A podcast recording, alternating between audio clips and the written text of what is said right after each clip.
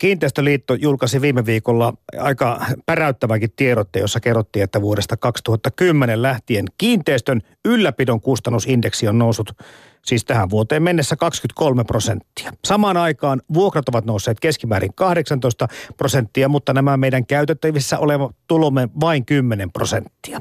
No Kiinteistöliitto on kiinteistön omistajien edunvalvonta, mutta nyt on tarkoitus keskustella tästä asumisen menoista tai kustannuksista kokonaisuudessaan. Tervetuloa Kiinteistöliiton pääekonomisti Jukka Kerro. Joo, kiitoksia. Joo, siis sanonko suoraan, että heti tämä ensimmäiset numerot tässä teidän tiedotteessa sai pikkusen jo haukkumaan henkeen. Tuo käppi tuossa välissä on semmoinen, että tuonhan täytyy jo vaikuttaa aika lailla ihmisten niin kuin elintasoon ja kaikkeen muuhunkin hyvinvointiin. No kyllä se näin on ja 2010-luvun tämä kehitys on ollut kyllä hyvä, hyvin erilaista, mitä on ollut 2000-luvun alkuvuosina. Ja että kyllä tässä moni, moni asia on keikahtanut vähän eri, eri asentoa, mitä on niin kuin takavuosina, mihin on totuttu. Kun näet, katsoo näitä ö, prosentuaalisia kustannusten tai menojen kasvuja kontra tätä tulokehitystä, onko tässä tapahtunut tämmöistä kiihtymistä tässä kustannusten kasvussa? No kyllä 2010-luvun heti alkuvuosina nimenomaan näin käy. Ehkä nyt sitten, ja luojan kiitos näin, 2015 ja ilmeisesti tämä 16kin tulee olemaan sellainen rauhallisemman kustannusnousun vuosi, näin keskimäärin ainakin, että se, se on aivan niin kuin hyvä rauhoittaa pikkasen näitä tiettyjä niin kuin paineita tässä, mitä on päässyt kertymään viime, viimeisen, sanotaan nyt viiden, kuuden vuoden aikana. Käydään kohta, joka kerro läpi näitä, mistä kaikista asumismenot koostuvatkaan tänä päivänä ja, ja niitä vähän osuuksista, mutta tämmöinenkin tieto tuli vastaan, että Suomessa noin kaksi kolmasosaa asuu omistusasunnoissa – ja, ja tottahan toki omistusasuminen on ollut ja on vieläkin keskimääräiselle kotitaloudelle ollut sitten vähän edullisempaa kuin se vuokralla asuminen. Ja, ja se on niin tätä veroetua myöskin käyttänyt hyväkseen. Nyt sitten kun veroetua ollaan karsimassa ja vähentämässä, niin sehän taitaa johtaa siihen, että omistusasumisaste tulee tulevaisuudessa pienenemään. Käykö tässä näin? No kyllä ehkä nyt jonkin verran, mutta mä en oikein suureen vallankumoukseen kuitenkaan tässä uskoisi. Että mä vähän veikkaan kuitenkin, että meissä on, ei se varmaan geeneissä suomalaisissa ole tämmöinen omistusasumisen tendenssi, mutta tota, itse asiassa voidaan katsoa myös Suomen perustuslain kautta sitä ja siellä niin kuin kannustetaan niin kuin omaehtoisen asumisen järjestämiseen ja silläkin tavalla.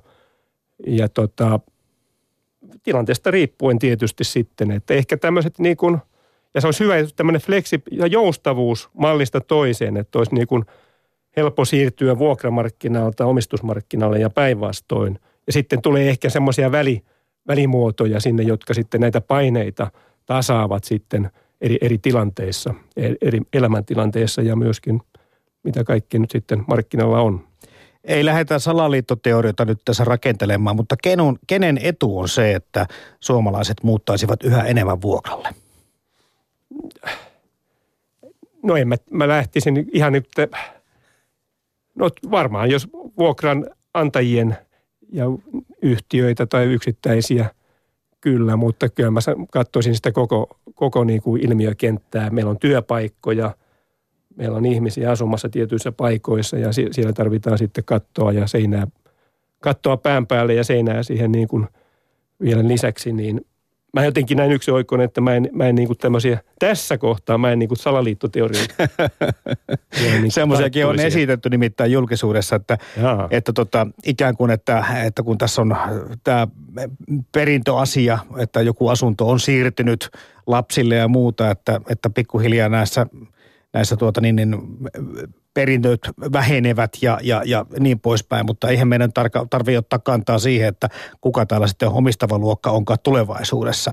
Mutta asumiskustannuksista kun puhutaan, niin on tullut aika monta uutista viime aikoina, ihan viime viikolla, tällä viikolla, ja tässä koko ajan tippuu siitä, että mitkä asiat ovat nousseet. Ja mä niin kuin Ö, on huomannut semmoisenkin ilmiön, että, että aika usein perustellaan – että yleinen kustannustason nousu, se tuntuu olevan aika hyvä peruste sillä tavalla, että en sano, että sen taakse mennään piiloon, mutta me kuluttajat, asujat, emme välttämättä tiedä aina, mitä sen takana on. Tämmöinen vähän niin kuin markkinavoimat, hyvin niin kuin tämmöinen yleismaailmallinen iso ilmiö on tämä yleinen kustannustason nousu? No kyllä, tietysti ja jos nyt sitten vaikka ajattelee asunto-osakeyhtiötä, niin sinne vaan tippuu niitä kustannuksia, jotka täytyy sitten kantaa ja ne kannetaan vastikkeella sitten ja tietysti nämä samat kustannukset vyöryy sitten vuokriin, että sillä tavalla se vaan näin on, että ei, ei sinne niin kuin kolmatta osapuolta tavallaan löydy sitten maksajaksi sille, sille laskulle. Totta kai sitten on kaikissa yhtiöissä on oma tilanteensa ja jos on niin kuin uusi asunto-osakeyhtiö, niin eihän siellä sitten se kulurakenne on, on samanlainen, mikä on vaikka 50 vuotta vanhassa tai 40 vuotta vanhassa kerrostaloyhtiössä. Rivareissa vähän erilainen kehitys mm-hmm. ja eri kaupungeissa on niin kuin omat kehityspiirteensä. On, on vaikka kiinteistöveron korotukset menee vähän eri lailla tai sitten on kaukolämmön hinta vaihtelee, yllättävän paljonkin vaihtelee vuodesta toiseen per paikkakunta ja, ja kaikkea tämmöistä, tämmöistä vesimaksut vaihtelevat ja niissä on, niissä on myöskin paineita. Verotuksella aika lailla myöskin 2010-luvulla on laitettu painetta kiinteistö ylläpitokustannuksiin, että se on niin kuin, kyllä me tahdotaan sitä aika paljon tuoda esille. En tiedä, onko se sitten hokemista, mutta tuota, se on vain faktoja hyvä katsoa silmästä silmään. Mm. Öö, niin, tämä aika on sillä tavalla ollut erikoista, että tässä on pitkään eletty todella pienillä koroilla ja, ja marginaaleilla. Ja jotkut ovat sitä mieltä, että tässä on ollut niin kuin, varsinkin asuntovelallisella ihan kissan päivät vuosikausia. Mutta samaan aikaan kolkuttelee sitten nämä sähkön ja sähkön siirron ja veden ja varsinkin kiinteistöverojen tai, tai jätehuollon laskut tai niiden nousut koko ajan. Että kyllä kai tässä vähän niin kuin kuitenkin, kuten tässäkin teidän tiedotteessa kerrottiin, että nousuhan nämä on nämä kiinteistön ylläpidon kustannukset näistä matalista koroista huolimatta. No kyllä näin on ja sitten tietysti yksi tekijä tässä vielä, mitä ei ole vielä juteltu tässä on tämä korjaustarpeen kasvu, että siinä mielessä on, on niin kuin tämmöistä kustannusta tavallaan pukkaa sitten vuosittain. Ainakin nyt, tai erityisesti niissä, joissa on isompia korjauksia juuri menossa. Hmm. Mutta samaan aikaan meitä huomattiin myöskin muutama uutinen siitä, että, että jotkut isotkin toimijat Y-säätiöstä lähtien niin ovat sitten ilmoittaneet, että heille kyllä pienempikin vuokra kelpaisi, jos, jos ikään kuin tulo olisi tasaista ja varmaa. Eli pelkästään niin kuin tässä ei ole ne korotuspaineet kaikilla takana, vaan varmaan tämä talouden yleinen epävarmuus. No joo, kyllä erilaisia toimijoita markkinoilla on sitten ja sillä tavalla on hyvä näin, että on, on, on variaatioita sitten ja on vaihtoehtoja, mutta ties, no ehkä tietysti sitten voisi ajatella, että tämä vuokramarkkinan jonkunlainen epätasapaino, kyllähän se kohdistuu tänne PK-seudulle, kehä kolmosen sisäpuolelle. Ja ehkä sielläkin sitten vielä tarkemmin niin kuin Helsinkiin. Mutta ehkä se, se PK-seutu nyt on semmoinen, jossa, jossa se niin kuin, jos mennään sitten jo Lahteen, niin huomattavasti tasapainoisempi tilante, tilanne siellä on, että vuokra, vuokrakämppien ja omistuskämppien niin kuin välillä on aidosti hmm. tavallaan helpompi valita ainakin. Puhutaan kohta pääekonomisti Jukka Kero näistä alueellistakin eroista, mutta käydään vielä läpi tämä, että mitkä tässä asumiskustannuksissa ovat pahiten ja eniten nousseet. Se normaali, normaalille asujille tarkoittaa sitä, että se lainan lyhennys ja korko, marginaali, kontra, vuokra tai rahoitusvastike, riippuen vähän sitten missä asumissa muodossa. Miten, miten nämä niin kuin, ö, onko se näiden vuokrien tai, tai lainan lyhennysten kuukausmäärät sitten suhteessa suurin piirtein säilyneet jossakin normissa. Koko ajan vuokratkin tosin pikkuhiljaa ovat nousseet, mutta jos verrataan näihin muihin asumismenoihin. No kyllä, jos katsoo nyt sitten ää, asumiskustannuksien tuon hoito, hoitokulujen kautta, niin kyllähän siellä viime vuosina on 2010-luvulla, vaikka nyt ottaa kiinteistöverot, energia- tai kaukolämpöön kohdistuvat verokomponentit, vesimaksut on noussut aika mm-hmm. tuntuvasti. Jätehuoltokin on, on, on niin kuin kallistunut, mutta täytyy muistaa, että sen osuus nyt on varsin pieni. Vakuuttaminen on kallistunut Totta. aika lailla viime vuosina. Ää, ja mitä tästä nyt vielä... No mutta tässä nyt on aika sellaisia suur, suuria asioita. Ja, ja tota, no korot on tosiaan tullut alaspäin ja se on tietysti pehmentänyt sellaisten niin kuin kotitalouksien menokehitystä, jossa on joku ollut velkaa siellä sisässä ja sillä tavalla se on niin kuin tavallaan laskennallisesti, kun prosenttilasku on hassu asia, jos ei ole ollut velkaa, niin sitten kun korot on laskenut, niin ei ole hyötynyt sitä tässä niin kuin asumisen mielessä. Että, mutta tämä on tämmöistä niin kuin välillä, välillä niin kuin voi prosenttilaskulla leikkiä. Onko tämä 30 prosenttia tuloista asumiseen edelleen semmoinen käypä mittari, jos puhutaan siitä, että missä se kipuraja kulkee? No aika usein sitä itse asiassa käytetään 40 prosentin rajaa, että si, siinä on sitten, se on ehkä tämmöinen kansainvälisesti yleisimmin käytetty. Mutta kyllähän totta kai se sitä, kun jos tuossa meidän viime viikolla julkaisemassa aineistossa oli keskimäärä oli 25-26 prosenttia, niin siitä kun lähdetään ylöspäin, niin totta kai se aina kiristää sitten sitä tilannetta. Mutta muistaakseni se 40 on kansainvälinen tämmöinen standardi vertailuarvo, että – Joo, silloin jo. ollaan jo siitä, niin kuin jos ylöspäin mennään, niin sitten täytyy, se jo niin kuin aiheuttaa painetta. Tehdä muutoksia siihen sitten siihen, joko niin kuin hommata lisää tuloja tai sitten niin kuin vähentää menoja. Joo, ja sen takia sitten noissakin, jopa sillä Pohjois-Amerikassa on näitä kahden, kolmen työsuhteen ihmisiä jo ää, aika paljon, että, että pystytään pitämään edes, edes jonkunlaista elintasoa yllä. Kuulostaa vähän karulta. No joo, ja ky- kyllähän toki Suomessakin semmoisia ilmiöitä on ja jopa opiskelijoilla voi olla niin kuin yhtä aikaa mm. useampi rauta tulessa opiskelujen ulkopuolella. Mm. Samaan aikaan, kun kaikki, niin kuin tuossa jo kerrotkin, Jukka kerro siitä, että oikeasti kustannustasot tai yleinen kustannustaso on koko ajan noussut ja osa hinnankorotuksista johtuu siitä. Mutta samaan aikaan myöskin tuntuu, että, että meillä on tämmöisiä niin tässä ajassa aika paljon muitakin haasteita. Ilmastopolitiikasta puhutaan ja näistä päätöksistä, jotka rassaa tietenkin – ö, valtioita tai, tai ehkä yrityksiäkin, huonontunut huoltosuhde samaan aikaan, vaikka nyt tänään saatikin pikkusen parantuneita työllisyystilastoja, julkisen talouden monenaiset haasteet. Ö, jää semmoinen fiilis tästä kaikesta, että asuinkustannuksen korotukset jollakin tavalla kompensoi vähän muitakin asioita kuin pelkästään tätä, näitä asumisesta johtuvia haittoja tai kustannuksia. Kyllä kiinteistöpuoleen ja asumiseenkin kohdistuu suuria odotuksia niin kuin verorakenteen ikään kuin kehittämisen kannalta ja nähdään, että tulo, tuloverotusta se olisi niin kuin viimeinen, jota pitäisi verottaa ja sen sijaan vaikka kiinteistöjä, seiniä ja asumista verotetaan, niin se olisi niin kuin tehokkaampaa ja ne kiinteistöt ei karkaisi sitten Suomesta. Sen sijaan pääoma voi liukkaammin lähteä ulos tästä maasta niin senkin takia.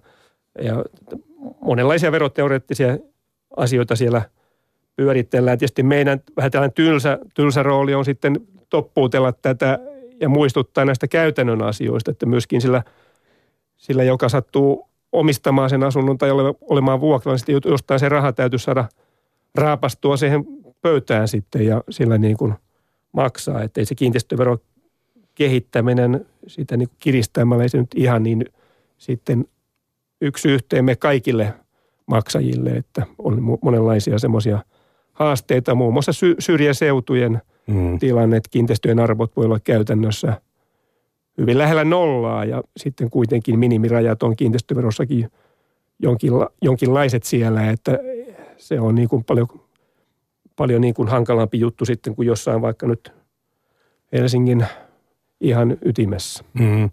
Suomen kiinteistöliiton pääekonomisti Jukka Kerro, tämä rakennuskustannukset keskustelu, sitäkin vilahtelee aina silloin tulee julkisuudessa ja se on taas yksi peruste että, että kun asumiskustannukset nousevat siitäkin syystä, koska rakennuskustannukset ovat nousevassa tai nousevat joka vuosi.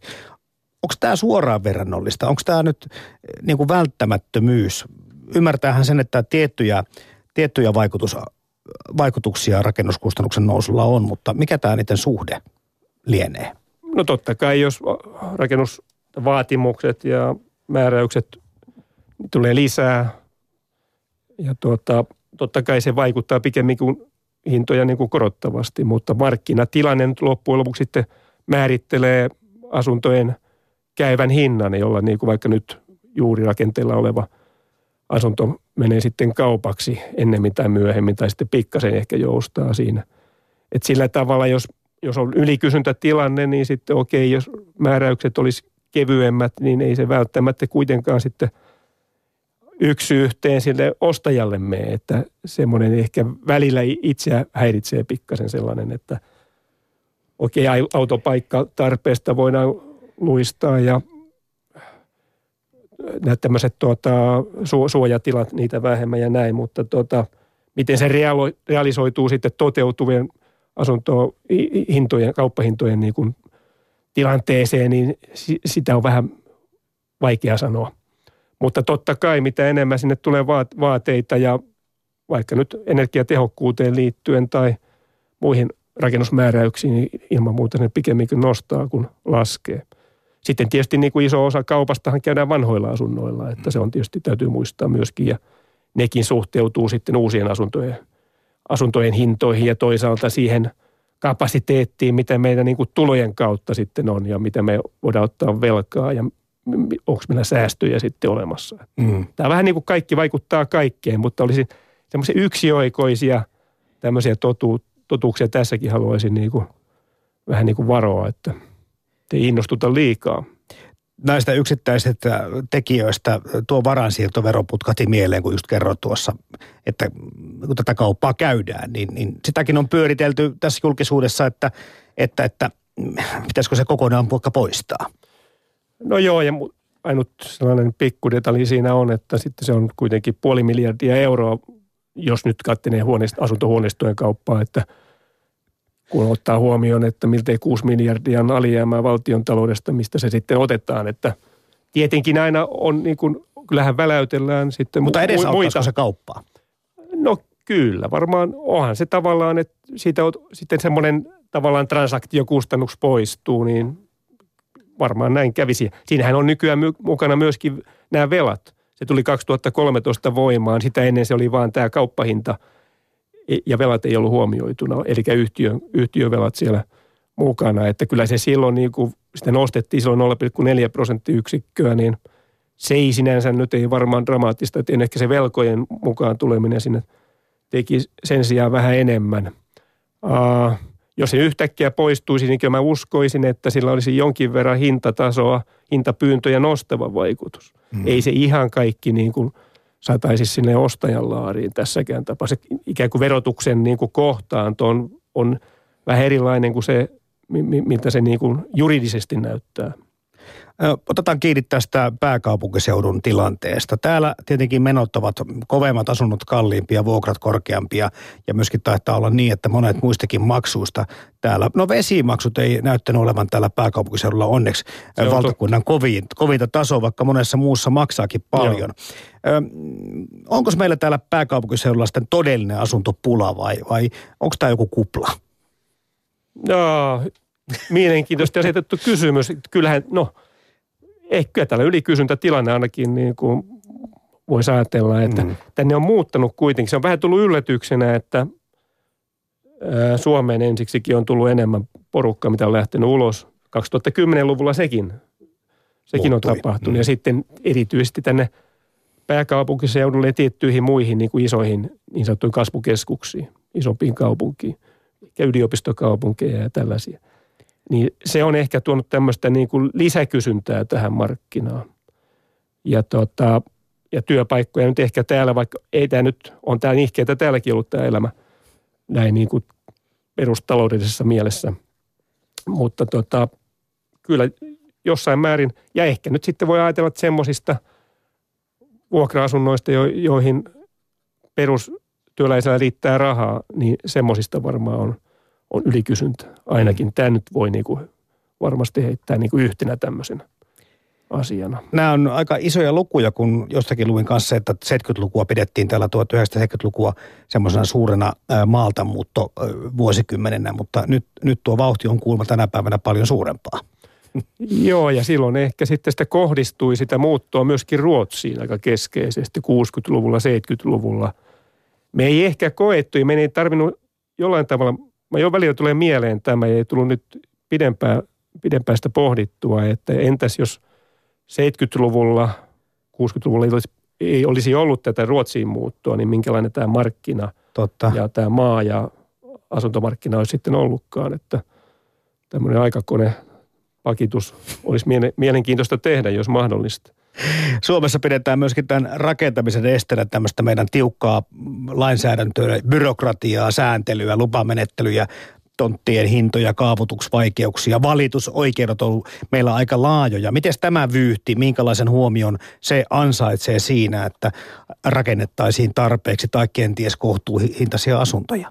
No kyllä sillä varmaan perattavaa sielläkin on ja tietysti, että miten tontteja tulee asuinrakentamiseen. Että ehkä siinä PK-seudulle on niin kuin laitettu semmoista vähän kriittistä silmäystä tässä viime vuosi, ihan näinä päivinäkin itse asiassa, että tavallaan, että onko kunnilla, haluavatko ne ja millä vauhdilla sitten kaavoittaa ja luovuttaa niitä tontteja asuinrakentamiseen, koska siitä tietysti tulee välillisesti lisäkustannuksia, sitten alueita täytyy kehittää, rakentaa sinne palveluita, verkostoja. Ja ehkä siihen nyt voi sitten ajatella, että ja siinä niin kuin intressit nykyisen rakennuskannan ja asun kiinteistöomistajien kanssa meni syksiin, että niin kuin lisä- ja täydennysrakentamista edistettäisiin ja olisi nämä, nämä käytänteet mahdollisimman sujuvat.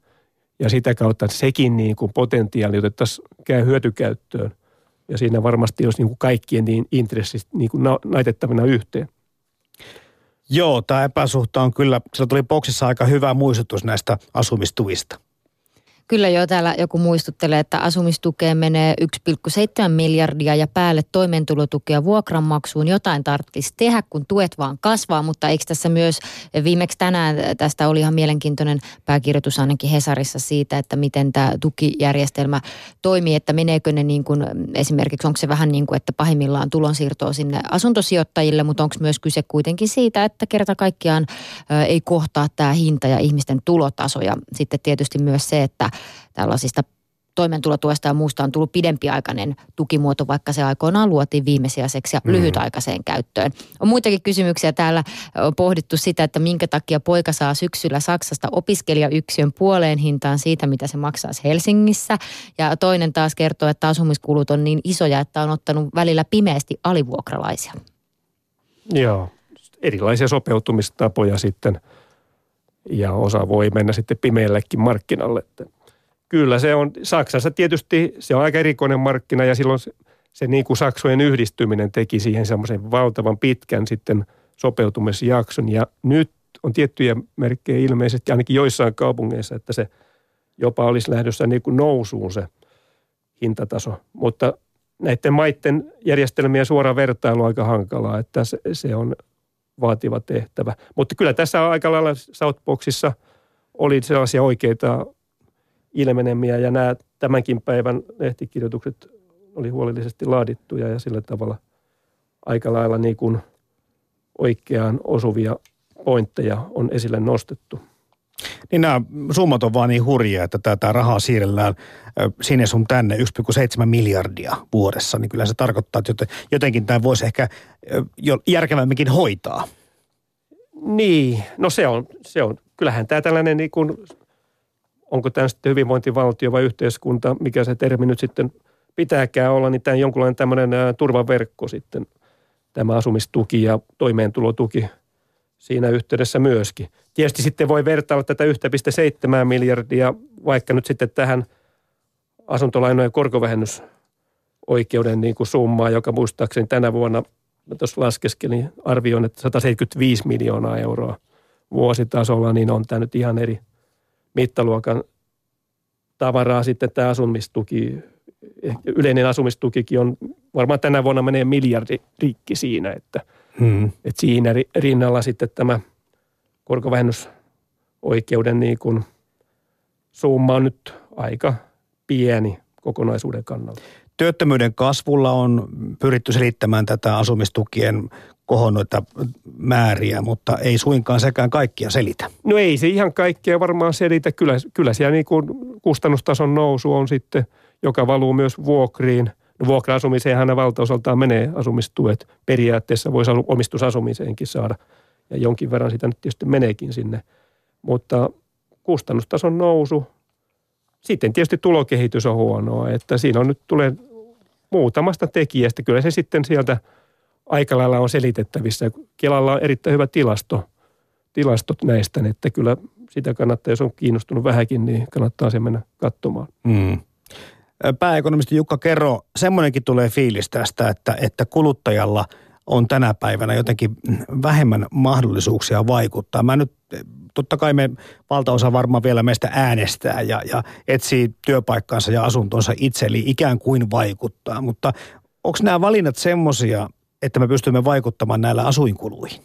No kyllä pystytään vaikuttamaan ja tietysti voi niin kuin valtakunnan tasolla, mikä on veropolitiikka, minkälaisia säädöksiä. Kuntatasolla on sitten, tehdään niin kuin poliittistyyppisiä päätöksiä ja sitten kunnan yhtiöt tekee päätöksiä. Sitten taloyhtiötasolla myöskin, että asiat pitää olla hyvässä, hyvin johdettuja ja tiedetään, mitä meidän pitäisi tai mitä meidän taloyhtiön pitäisi kuluttaa. Sillä voi olla vain hukka, hukka käyttöä, vaikka mikä aiheuttaa energiakustannuksen nousua, turhaa veden käyttöä.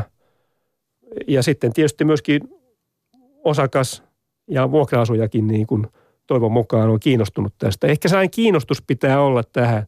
Et, et, ja sitten, että tietää mitä seurata ja sitten mahdollisesti myöskin leikata sitä menoa. Että kyllä ihan perusasioilla pystyy kuitenkin vaikuttaa merkittävästi. Tietysti jos on kaikki asiat, kaikki on vimpan päälle kunnossa, niin silloinkin pystyy ainakin jotakin tekemään ja sitten ehkä pitkässä juoksussa hahmottelemaan sitä uraa, jolla me vaikka remontoidaan tämä meidän yhtiö. Mm-hmm. Tai milloin me tehdään huoneistoon omia korjauksia ja näin, että kyllä tässä paljon on niin kuin mahdollisuuksia, että mä en niin kuin, enemmänkin mä olisin sitä niin kuin tämmöistä ajattelua, että aina on oltava vähän, että itse, itse pystyy vaikuttamaan. Silloin tulee niin kuin, että jos ajatellaan, että me ollaan vaan tässä tämmöinen lastulainehilla ja reagoidaan vaan ison maailman niin kuin haasteisiin ja ongelmiin. Mutta semmoinen olo tässä vähän tulee, että no joo, mä en tiedä liittyykö se tähän uusavuttomuuteen vai minkälaiseen tämmöiseen voimattomuuden tunteeseen, että me ei olla niin kuin aktiivisia toimijoita enää samalla tavalla, mitä sä kerrot. Me ei ehkä tiedetä, siitä, mitä taloyhtiössä vaikka tapahtuu. Me ei osata vaatia sieltä semmoisia päätöksiä ja semmoista toimintaa, mitä pitäisi. Joo, ja ehkä on passiivisuutta myöskin. Mutta kyllä mä sanoin, että meillä on, me vuosittain järjestetään kymmeniä ja satoja koulutustilaisuuksia ympäri Suomea näille tuota, meidän jäsenkunnalle. Ja siellä on niin kuin tuhansittain ihmisiä ja erittäin innostuneita ja sitoutunutta porukkaa. Että sitä intoa, kun saisi levitettyä vielä niin kuin laajemmalle, niin kyllä se olisi kova sana. Ja sitten, no, tietenkin sitten on nämä vastuuhenkilöt on vähän kovan paikan edessä, että helposti lähinnä tulee kritiikkiä. Pala, ainut palaute, joka on, niin on kriittistä tämmöistä, mm. että he kaipaa sitten. Ja enemmän tietysti meilläkin, että totta kai näitä kustannusnousuja me mielellään niistä kerrotaan, mutta sitten myöskin toisella kädellä me annetaan jäsenkunnalle sitten myöskin sitä, niitä käytännön vinkkejä ja työkaluja, joilla ne pystyy entistä paremmin siellä pärjäämään siinä arjessa ja ja tuota, mukaan lukien korjaukset. Mm-hmm. Mm, ja varmaan erilaisille kaikille neuvoille on paljon käyttöä, koska siis toisaaltaan se vaatii myös aika paljon aikaa, että perehtyy niihin asioihin. Ja vaikkapa just se, että tietää, mitä taloyhtiössä tapahtuu tai mitä, on, mitä pitää remontoida, miten pystyisi niin kuin mahdollisimman pitkällä aikavälillä niin kuin niitä asioita suunnittelemaan, koska sekin tietysti säästää. Mutta se ajanpuute varmaan monella on myös se, että työelämä on aika vaativaa, on aika paljon kaiken näköistä ristipainetta ihmisellä ja siinä hytäkässä ei sitten välttämättä näihin asioihin ehdi ihan ajoissa aina paneutua. No kyllä se näin tietysti ja tietysti en mä tiedä, onko nämä niin kiinnostavia asioita, mutta tietysti on vähän niin kuin... Raha aina kiinnostaa. Vähän sokea sille asialle nyt, mutta tuota, tästä on tullut vähän tämmöinen elämäntapa toiminta tästä meikäläisellä. Puhutaan tähän loppuun Suomen kiintoliiton pääekonomisti Jukka Kerro vähän tulevaisuudesta. Hahmottelit tuossa jo etukäteen, että asumismenot ja niiden kasvu tulee jatkumaan tulevaisuudessakin. Mutta millä tavalla tämä tulee vaikuttamaan, millä eri tavoin tämä tulee vaikuttamaan meidän tulevaisuuden asumiseen? No kyllä se varmaan vaikuttaa sillä tavalla, että kunkin meistä täytyy sitten vähän tarkemmin pohtia, mikä se paras mahdollinen valinta mun asumismuodolle sitten on. Jakautuuko Suomi entistä enemmän? No en mä tiedä, mitä tuolla tarkoitetaan, mutta tuota, kyllähän sillä tavalla on erilaisia vaikka hintatasoja, erilaisia vuokratasoja on jo nyt. Siis pääkaupunkiseudun sisälläkin on loppujen Helsingissäkin, kun se jaetaan neljään tällaisen perustilastoalueisiin, onhan ne kiinte- tai niin kuin asuntojen hinnat ihan eri luokkaa Helsinki nelosella kuin Helsinki ykkösellä mm-hmm. ja kakkonen, kolmonen siinä välissä. Että sillä tavalla niin kai se jakautumista sitten on, mutta aina on sitten keskiarvot – ja välttämättä, ehkä sillä tavalla täytyy maailmaa tarkastellakin vähän, usein puhutaan vain keskiarvoista ja sitten tavallaan se on semmoinen huonoimmillaan sitä ei välttämättä keskiarvossa ole kukaan, mutta siellä on niin kuin, se niin kuin pystytään laskemaan. Et sillä tavalla niin ehkä näitä politiikatkin sitten, niiden formulointi, mitä asumiseen ajatellaan, niin sitäkin täytyy ehkä sitten hahmotella vähän muidenkin kuin keskimääräisten tilanteiden mukaan. Mm. Tuossa jo sivusekin ihan alussa, joka kerro sitä, että saattaa tulla uusia tai erilaisia asumisen muotoja. Meillähän on tämmöistä osuuskunta-asumista, palveluasumista ihan uutena, missä vanhuksia nuoria vaikka laitetaan samaan asuntoon tai samaan taloon niin, että osa vuokrasta voidaan tehdä työsuoritteena. Meillä on yhteisöasumista, kimppa-asumisia, kommuuneja. Voisiko kuvitella, että tämmöinen asia tulisi yleisemmäksi ja tutummaksi tulevaisuudessa? No kyllä mä uskon, että näin väistämättä tulee käymään. Sitä mä en osaa sanoa, että kuinka isoja osuuksia tavallaan ne markkinasta sitten muodostaisi. Mutta nyt ajattelen, että opiskelijoitakin Helsingissä, niin tämmöisiä 2-4 ja isompiakin kimppoja on. Ja tota, siihenkin varmaan löytyy myöskin vuokranantajilta on, on jo löytynyt käytänteitä ja innostusta tämmöiseen, että ja malleja rakentaa. Että kyllä mä uskoisin, kuitenkin mäkin sen verran vanha äijä, että – muistan 60-70-luvun vaihteesta vielä, kun asuttiin omakotitalojen yläkerroissa. Nuori pari ei ollut välttämättä uusia asuntoja, ei ollut rahkeita vielä, niin e-, ehkä aloittivat sieltä omakotitalon yläkerrosta. En tiedä, mitä mukavuuksia siellä kulloinkin mahtoi olla, mutta se, ei siitä nyt niin kauan aikaa ole. Mutta kuinka moni nyt suostus nykyään menemään omakotitalon yläkertaan? Vaatimukset sitten. kasvavat. Mm, kaikki sitten... haluaa asua yksin mielellään tai sillä no niin. omassa rauhassa. Niin, ja minäkin muutin Helsinkiin yli 30 vuotta sitten, niin tietenkin minä muutin Soluun, joka nyt tällä hetkellä ei ole niin välttämättä suuressa huudossa asumismuotona, mutta tuota niin, toki soluja varmaan nyt, en tiedä kuinka paljon on suhteessa niin kuin Hoasin kannasta, mutta se oli silloin ihan normi juttu. Mm. mm. Jälkikäteen on vähän hirvittänyt kyllä, mutta – Kyllä niitäkin tietysti käytetään, mutta kyllä, kyllä. yksiöihin on aika paljon pidemmät monien vuosien jonot taitaa olla, että sellaisen saa ja senkin taitaa saada vasta opintojen loppuvaiheessa. Että soluja niin kuin aika hyvinkin jopa, ainakin tällä näin on ollut vielä muutama vuosi sitten, että on ollut niin kuin ihan tarjolla, jos on sitten valmis pikkasen kauemmas muuttamaan. Ja kyllähän siinä siis rahaa säästää aika paljon, että jos tuolla se opiskelijasolu vaikka pystyy menemään ja jos sitten vaan jaksaa sen pidemmän koulumatkan tai matkan siis sinne opinahjolle, niin kyllä siitä sitten – taloudellisesti tulee kannattavaa. Kyllä. Tota, oikeastaan tähän loppuun vaan niin kun mietin, että teen semmoisen koon, niin tuntuu, että Suomen kiinteistöliiton pääekonomisti Jukka Kero sun mielestä kuitenkin asuminen on tulevaisuudessakin meille mahdollista, vaikka että nämä ö, ikään kuin kustannukset nousevat, mutta moninaisuus ja valinnanvapaus kasvaa ja, ja me olemme vähän niin kuin ehkä eri asemassa, mutta ei suinkaan tässä kirvestä kaivoon kannata heittää. No ei todellakaan, että se on nyt viimeinen asioita. Suosittelisin. Mm. Ei muuta kuin vaan sitten silmät auki ei niinkään takki auki, vaan silmät auki ja katsomaan että erilaisempiakin vaihtoehtoja. Erittäin paljon kiitos käynnistä, Jukka Kero. No, kiitoksia.